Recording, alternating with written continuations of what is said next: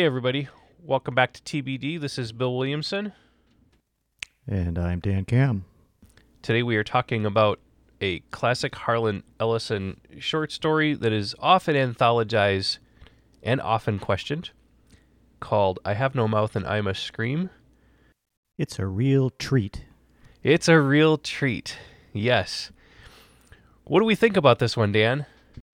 Uh, well, I would say, first of all, for anybody who wants to skip this whole episode and this story, I, I don't blame you. This is a very dark and twisted story, and it has its ability to leave some psychological scars. So I would say, if you like your brain the way it is, I wouldn't read this story. We've explored science fiction that's bleak, and we've explored science fiction that makes us question our motives and our morals. And this is one of those stories that makes us perhaps question our sanity. it is dark indeed. And yet, so why would we talk about a story like this? There's actually a variety of reasons. I mean, so this is a story that, given its time frame, it was written in the late 60s, uh, 1967 to be exact. It won an award in 1968, the best short story of the year uh, for the, the Hugo Awards.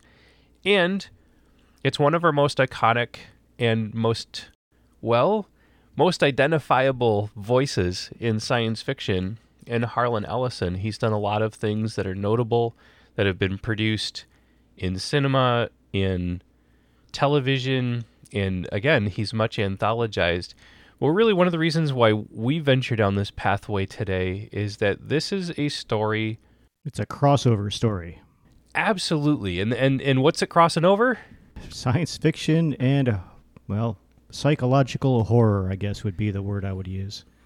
Yeah, you know, there's a lot of there's a lot of writers in science fiction, and and especially more so in contemporary fiction than in classical who try to explore the, that crossover genre wise between science fiction and horror. And full disclosure, I'm not a horror guy, so this it's it's kind of hard for me to do some of these things because you know I look at some of these these things like Saw, and I'm like, what, what? I, I don't get it, you know. but that's just me. Well, and and so I actually I read a lot of horror. I even write horror on the side, and it's one of those genres that has always drawn me in it differs with the author and with the story why and what I might be looking for or taking away from it, but it's certainly one of those things that's become a mainstay of contemporary science fiction. And a lot of those writers would be looking back on people like Harlan Ellison and and uh, you know Damon Knight is another one, and Ray Bradbury would be a, a third. You know that are there's. Oh yeah, he's definitely a, a horror right, and guy. and with Bradbury, it's much more a psychological kind of thing. Yeah, or or parapsychological. Yes, it, it's kind of hard to take take some of these apart because they the stories mix so many things together. You know, elements of parapsychology, elements of technology, elements of horror, and when you try to unpack it, it you know all the authors have some very distinctive voices, and Harlan Ellison is certainly no exception. Absolutely, and and where he goes you know, he's a person who carries some some darkness with him. He's a military vet. He's seen some things. He's done some things, as the story goes, and he's he's he admits in in some places that he wants to shock people. He wants to take them out of their comfort zones, and he absolutely wants to leave you with an impression. And he's also, it's very clear, exercising some of his own demons as he writes. He has these disturbing thoughts, and he's willing to share with the world. And share he does. And so this is one of those stories that people get recommended often as an early venture into Harlan Ellison. And I would never recommend this as a first venture into Harlan Ellison. There are so many other stories that I would first say, take a look at this one, see what kind of a writer he is, appreciate the man for the stuff that he creates, and appreciate the man for the voice that he has. Yeah, this is like it's like an introduction by via a brick to the head. Yeah, this is the kind of thing that I I mean I appreciate it because I knew Harlan Ellison before this story. If this were my first venture into Harlan Ellison, I'm not sure that I would have been convinced that I should be reading more by him. And it's not to say that it's a bad story. It's just that the darkness is so particular to it that I would have been wondering, you know, is this a guy that I, I want to let in my head? Yeah, I mean, you look at other things he's done, like uh, what the Harlequin and the the Ticktockman or Oh, something right. like that. I don't remember the exact title. I mean, that that's certainly a much better introduction than than this story, in my humble opinion. Yeah, I, I I will second your humble opinion. There, well, really, there's almost any other story by him that I would recommend before this one. I don't think that I would put this in the list of the top five, or well, top is the wrong word. First five. I would I would not want somebody to start here, but I absolutely encourage people, especially if you do appreciate crossovers into horror, if you like movies like Alien, Terminator does it for you. There's a lot of stuff going on here that I think connects up with those kinds of stories and with the kind of atmospheric horror that comes from that kind of stuff. And it does have, you know, some of the things we talk about in other stories are some of the philosophical implications of the characters or the situations. And this certainly does have some of that in here that we're going to probably explore later in the episode when it comes to, you know, motivation or or what, you know, what are humans or what stops people from being human. So there's a there's a few things in here that you could unpack from a variety of perspectives even though again, it's it's a dark story. And it's unrelenting. this is a this is a theme for us. Yeah, stories that we have Bludgeon you over the that, head. Yeah, that carry on. and there is no mercy here, not for the humans in the story and not for us as readers. right. So so speaking of uh, speaking of the the characters, there's like most of these short stories. There's not a lot. There's essentially five humans. Uh, their names are Ted, Alan, or excuse me, Ted, Ellen, Gorister, Benny, and someone by the name of Nimdok, who had a name, but it's been long lost in history. And then the the main protagonist here is a sentient machine that goes by the the word a well is it am or am I'm going to pronounce it am, uh, which has started his life its life as a collection of military supercomputers that somehow magically achieved sentience. Uh, went on to destroy the human race for reasons that will become clear later in the podcast.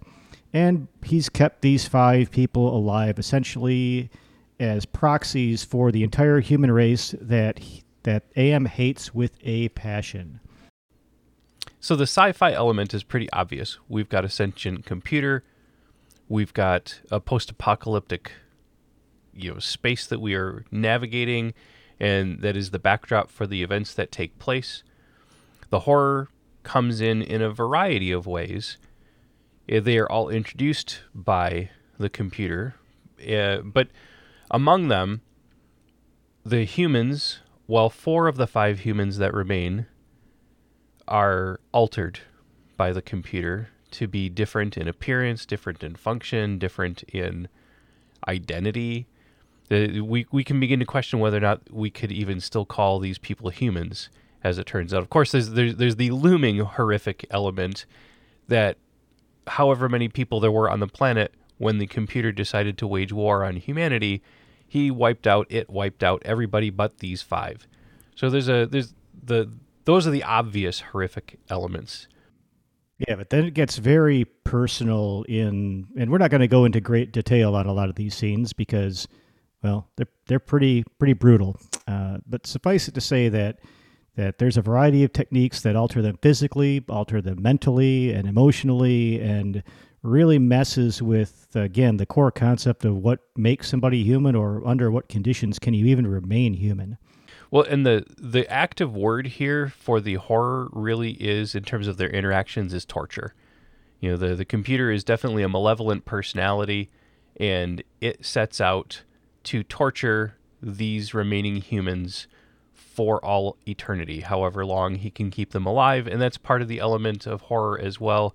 Is that the computer has some mysterious way that isn't explained, of essentially not necessarily making them impervious to harm, but keeping them alive beyond their natural lifespan. And so, yeah, this has basically been going on for 109 years that the computer's been essentially torturing these five people. And uh, as it turns out, it may go on for a lot longer than that by the time we get to the end of the story.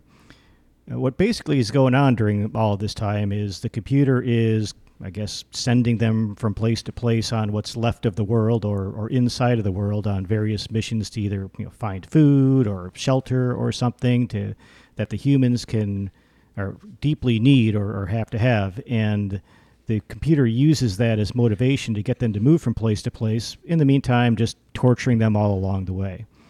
Uh, eventually, what happens, is, and apparently they're also not allowed to commit suicide. They, they the machine keeps stopping them somehow. Uh, they, they do mention that fact that they tried, they can't. They're not exactly not not really detailed why this happens, but at the at this last, I guess, mission, uh, they they basically go through all of these different trials to get to the the can of beans at the end of the rainbow, so to speak, and they end up in essentially another cavern of torture. But in this case, the the machine is like raining like icicles down on them, or the, I think they call them ice spears.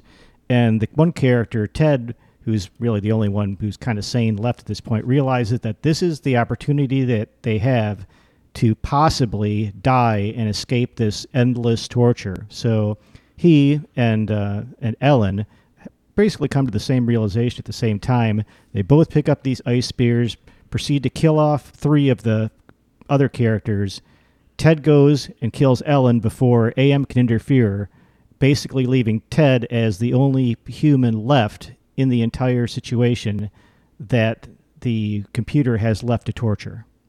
And at this point, AM takes over, or at least, well, takes control of the situation, and that, that's that's probably the best way of, of saying it, and prevents Ted from doing any finalistic or finalistic fatalistic harm to himself is obviously in a rage over having lost his other meat puppets that he gets to play with and torture and he exacts a final fate on Ted. What does he leave him looking like, Dan? Yeah, he's it it's not good. It's actually interesting because Ted is the one person in the story who it's and, and the character himself says that the computer hasn't altered him in any way, even though it's made all these horrendous, disfiguring alterations to the other four humans. The computer's kind of leaving Ted as the original human who can witness all these horrors that, that AM is waging on the human race. But then, after this final affront of essentially removing the rest of AM's play toys, he completely physically alters him, so he's essentially a, a pile of goo that can do nothing more than than kind of squirt around the landscape. I don't know how how does that work when you're a when you're a giant blob of yeah. jelly. It's supposed to be like a snail or something. It's leaving a trail of ooze wherever you go. He's got no arms. He's got no appendages. He can't pick up anything to kill himself. He can't. There's there's absolutely no way he can end his own living torture. And the final detail of the description of the new Ted, the new and improved Ted from from AM's perspective is the title of the story because the last line is I have no mouth and I must scream. So he is trapped for whatever passes as eternity in the context of the story in this form or until AM would would bore or tire of it and choose to alter him again because of course this is in his nature and in his capability so yeah, this so this story is basically a bucket of laughs from beginning to end. exactly. And and you know, like we said at the top, you know, this is this is definitely a deep venture into the land of horror and, and horrific science fiction. The it doesn't get much more disturbing than this story. Uh, it, it isn't necessarily gory. Like the, he doesn't go into great descriptions for how people die or anything like that. There, there's a guy who's uh, um, Benny at one point after attempting to escape from their underground cavern. Uh, AM through some sort of sound wave combined with some sort of light wave melts his eyes to jelly and blinds him, and that it isn't described much more than what I just said. You know, so it's it's not really about the visceral descriptions. It's more the implications of the situation that they're in. And and you might wonder to yourself, of course, you know, trying to steer a little bit more away from the horror and more toward the philosophy. It's like, well, why does AM want to do any of this stuff? Why why is he so upset with humans? And you know, just to to show a little bit about exactly how much AM does hate people, he he does have the ability to go into people's minds and apparently talk to them. And and in one passage in the story, AM goes into Ted's mind and says, "Let me tell you how much I've come to hate you since I began to live." There are 387.44 million miles of printed circuits in wafer thin layers that fill my complex. If the word hate was engraved on each nano angstrom of those hundreds of millions of miles, it would not equal one one billionth of the hate I feel for humans at this micro instance for you. Hate, hate. And that's a lot of hate. Yeah, that leaves it pretty much unequivocal. you know, you're you're you're not gonna argue. Oh yeah, so so you're you're feeling like you don't like me, huh? Yeah, maybe he really doesn't hate me that bad. Maybe there's still hope. I'm hope. Pretty sure he does. And then so you have to wonder, well, well, why? And I mean, even on the next page, Ted goes into it and and talks about how the human race gave AM sentience. I mean, the fact that it's inadvertent apparently doesn't factor in, but we so we give him we give AM sentience.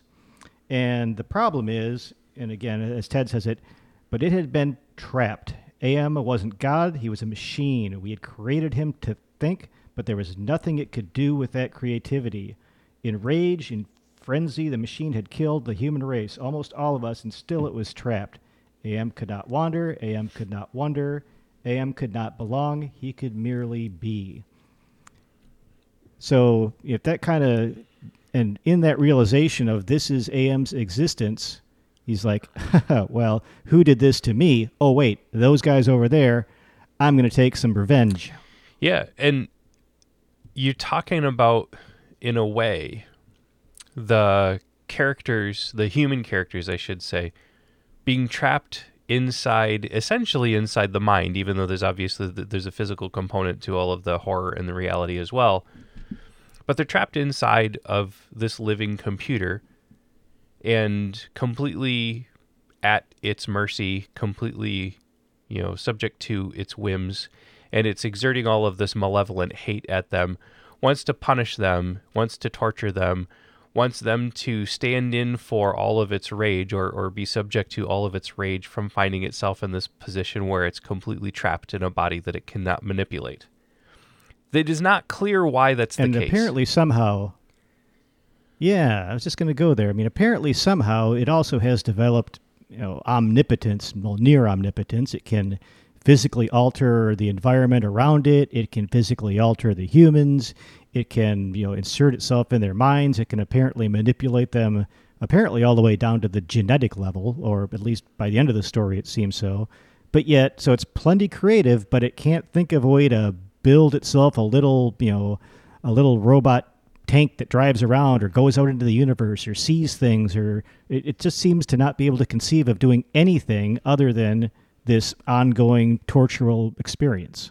we don't know where any of this is going to go. We we don't know, you know, exactly what has transpired over the last 109 years, but we are left with the the uncompromising reality or realization that it's all been bad. There hasn't been anything good that's happening, and there's nothing good that's ever going to come from this.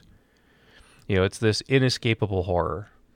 And the story actually, it's being told from the viewpoint of Ted, and, and he intimates that the machine has developed the ability to speed up and slow down his perception of time, and that you know he's been in this state at the machine's mercy for it could be thousands of years. We have no way of knowing how much time has passed since the story began. There's an interesting story that I remember reading years ago, but but years after this one from from Ellison, uh, by Dan Simmons. I'm pretty sure that it was called "Eyes I Dare Not Meet in Dreams." And I'm trying to remember. I, I, I either have this detail right or I have this detail wrong, but I'm thinking that Harlan Ellison is actually one of the people who was a mentor for Dan Simmons.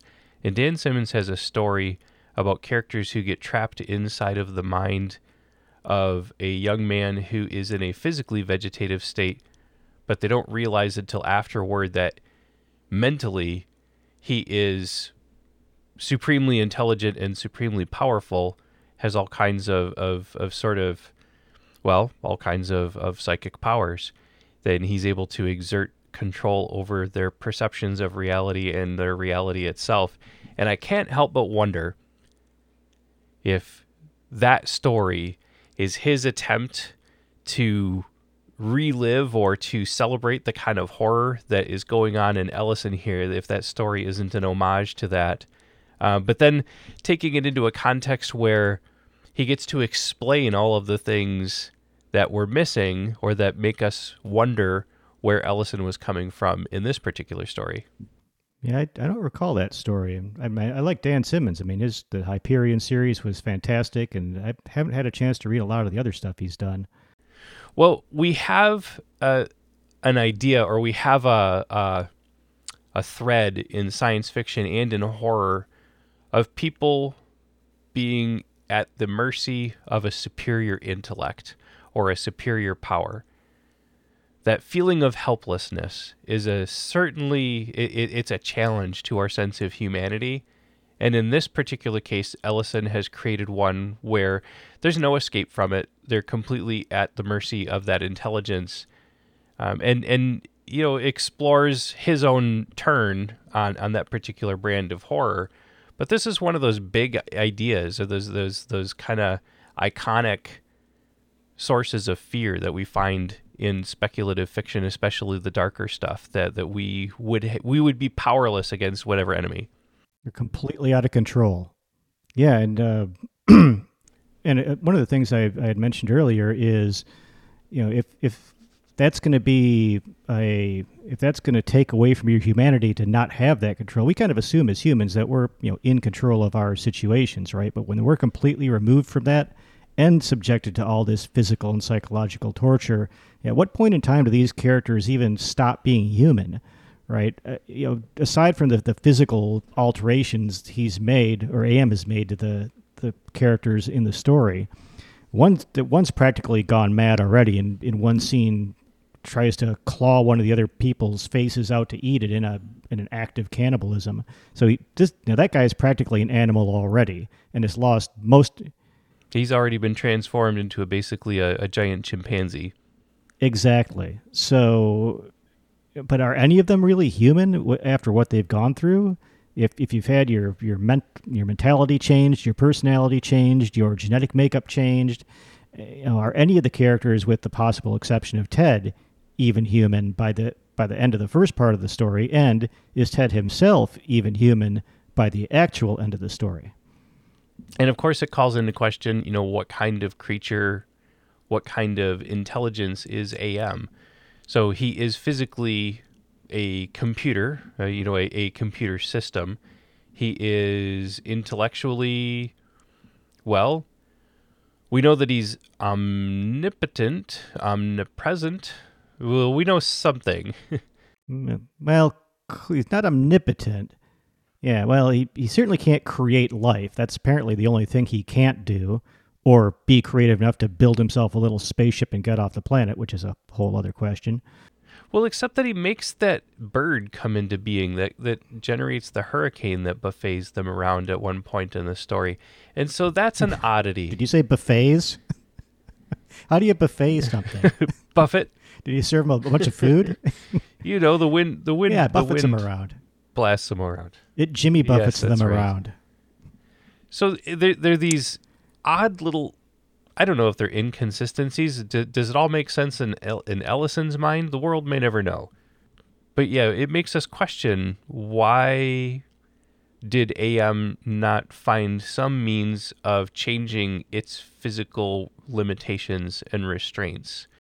Now, of course, then we probably wouldn't have another story. You know, one one of the questions that, that I think we had brought up before is, you know, how how can this ever end? You know, you're you're basically talking about a immortal machine that is keeping another immortal being in this trapped state forever. Uh, there seems to be no external factors that are ever going to change the situation until you know the, the sun turns into a red giant blows up the earth and everybody dies and maybe that makes the sun the eventual hero of the story. At least i hope so. Well you know we can compare this as well to something like with folded hands where you know that that story we would never ever classify as horror even though at the end of the story the main character is faced with a future that is completely futile. I mean, he, with folded hands, he resigns himself to his fate that the robots are going to keep him from harm, to keep him happy, that he will have a very bland, very frustrating, and, and probably infuriating existence trapped in this sort of soulless limbo state of not being able to do much of anything. And yet we would still never classify that particular story as horror. It's very much science fiction. This one is both science fiction and horror. And when we get to the end, we have a similar, well, a, an equally bleak and and an uncertain future that is much darker, much more horrific because he's literally been transformed. He doesn't even have his own human form anymore. He's got nobody to talk to other than the computer or himself, I suppose. He is the only life form left, and he bears no resemblance to who or what he was prior to any of these climactic events. Yeah, and another sort of interesting parallel, now that you brought up folded hands, is you know the computer AM in this story is in kind of a similar situation to the humans at the end of folded hands the the humans in folded hands can't do anything. The the mechanicals are doing everything for them. They're resigned they, to their fate. But AM in this situation apparently can't do anything either. So there's a little bit of parallel between the two stories. You're right. The main difference being that that AM becomes the antagonist, becomes the malevolent force, exerting or taking revenge on on the forces that have left him in the state that he is in and of course, the humans are incapable of making that turn on the robots, at least the way the story is left with, with yeah. in with folded hands. And and AM is I think much more sentient than the mechanicals who from that story pretty much follow their what was it called the prime directive their their programming yeah.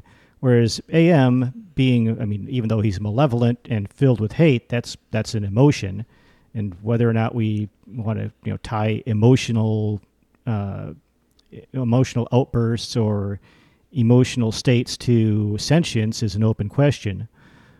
I I see where you're going with that. You know, we we've talked about a story like the the Sentinel where we worry or we wonder what is it that the aliens are going to be like when they get here? Are they going to help us? Are they going to eat us? Are they going to be jealous of us?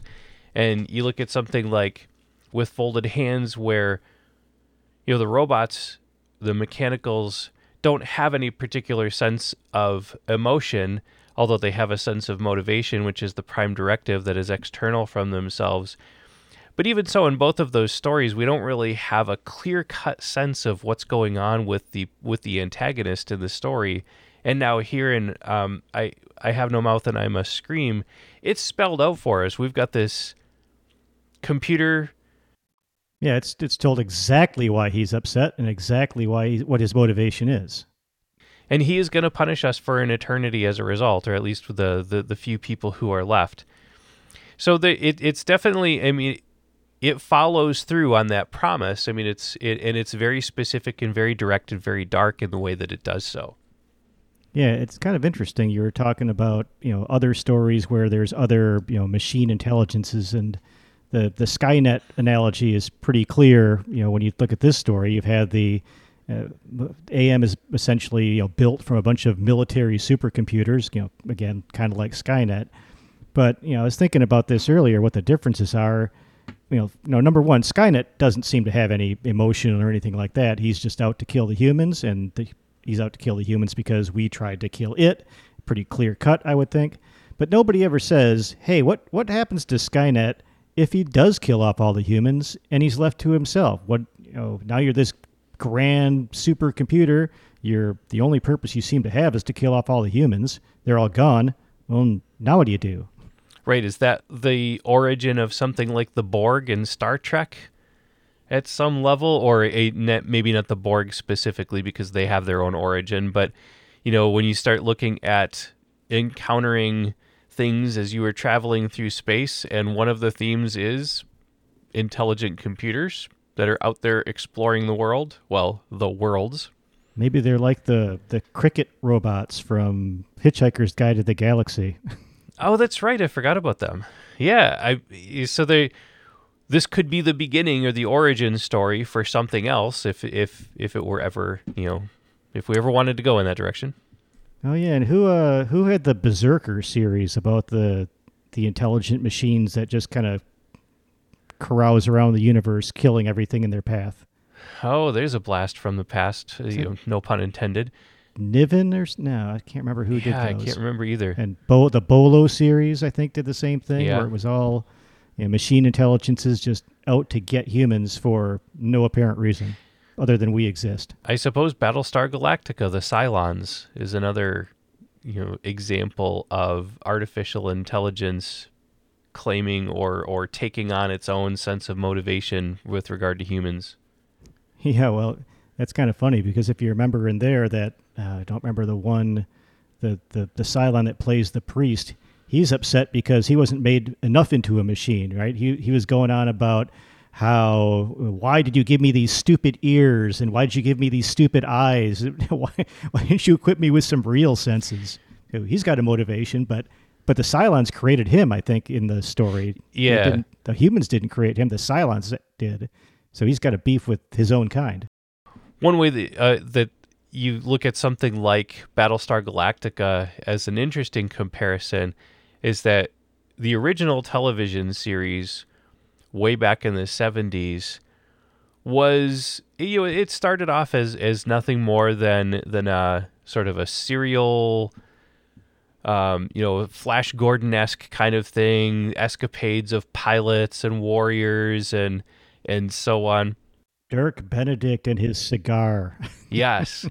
and then uh, you know that series makes its run and when it comes back a couple decades later, it comes back in a different form and the writers who pick it up look at the original series and say, "Hey, there's some interesting concepts.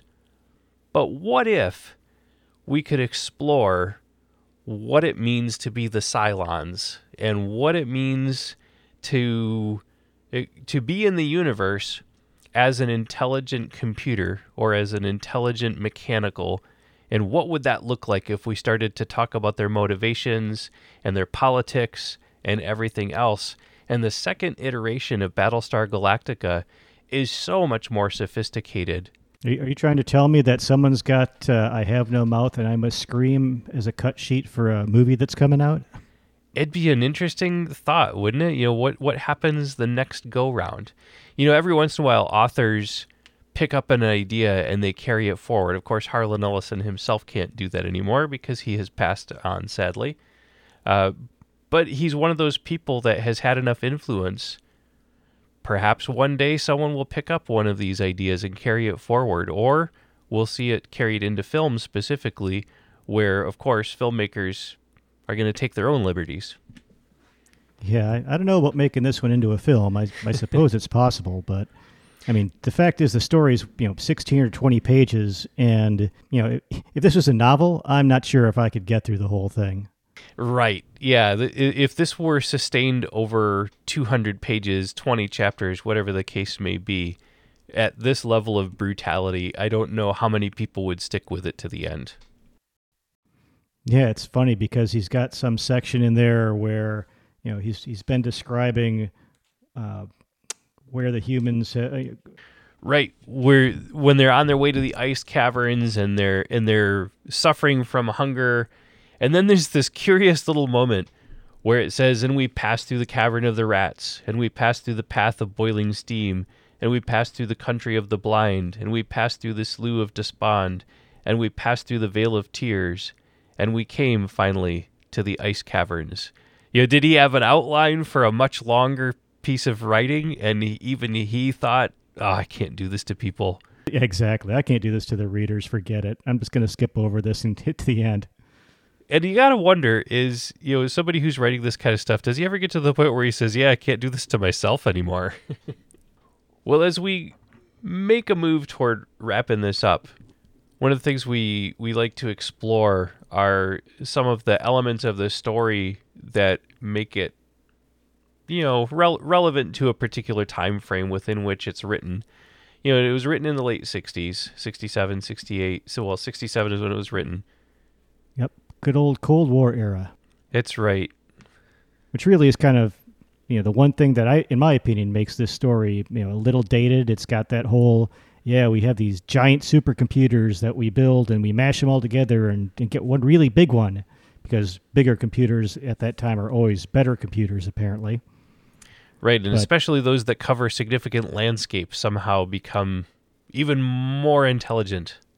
Yeah, there's just no conception of small computers being able to do anything. They got to be big and they got to have, you know, massive miles of circuits and computer banks and this and that.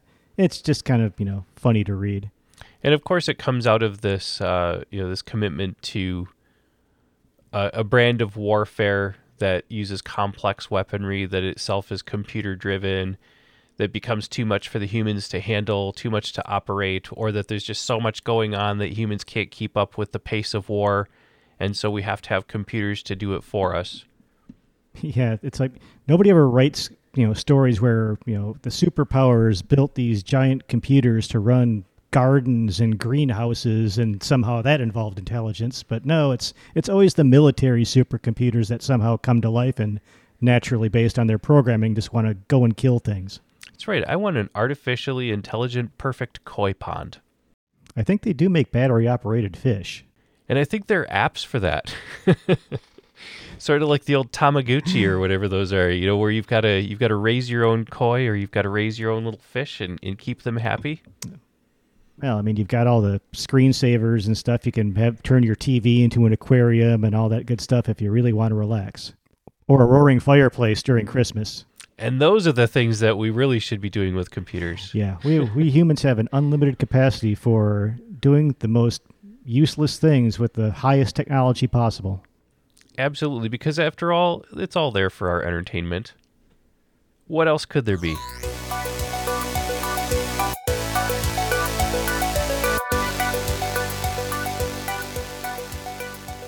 So now that we've pretty much uh, gone to, uh, I'd say, the darkest stories so far, we should probably jump ahead a little bit and give the, the listeners, assuming there are any, a little relief in that we're going to be talking about some very different stories in the next episode, right? Yeah, we'll do a double feature for this next one.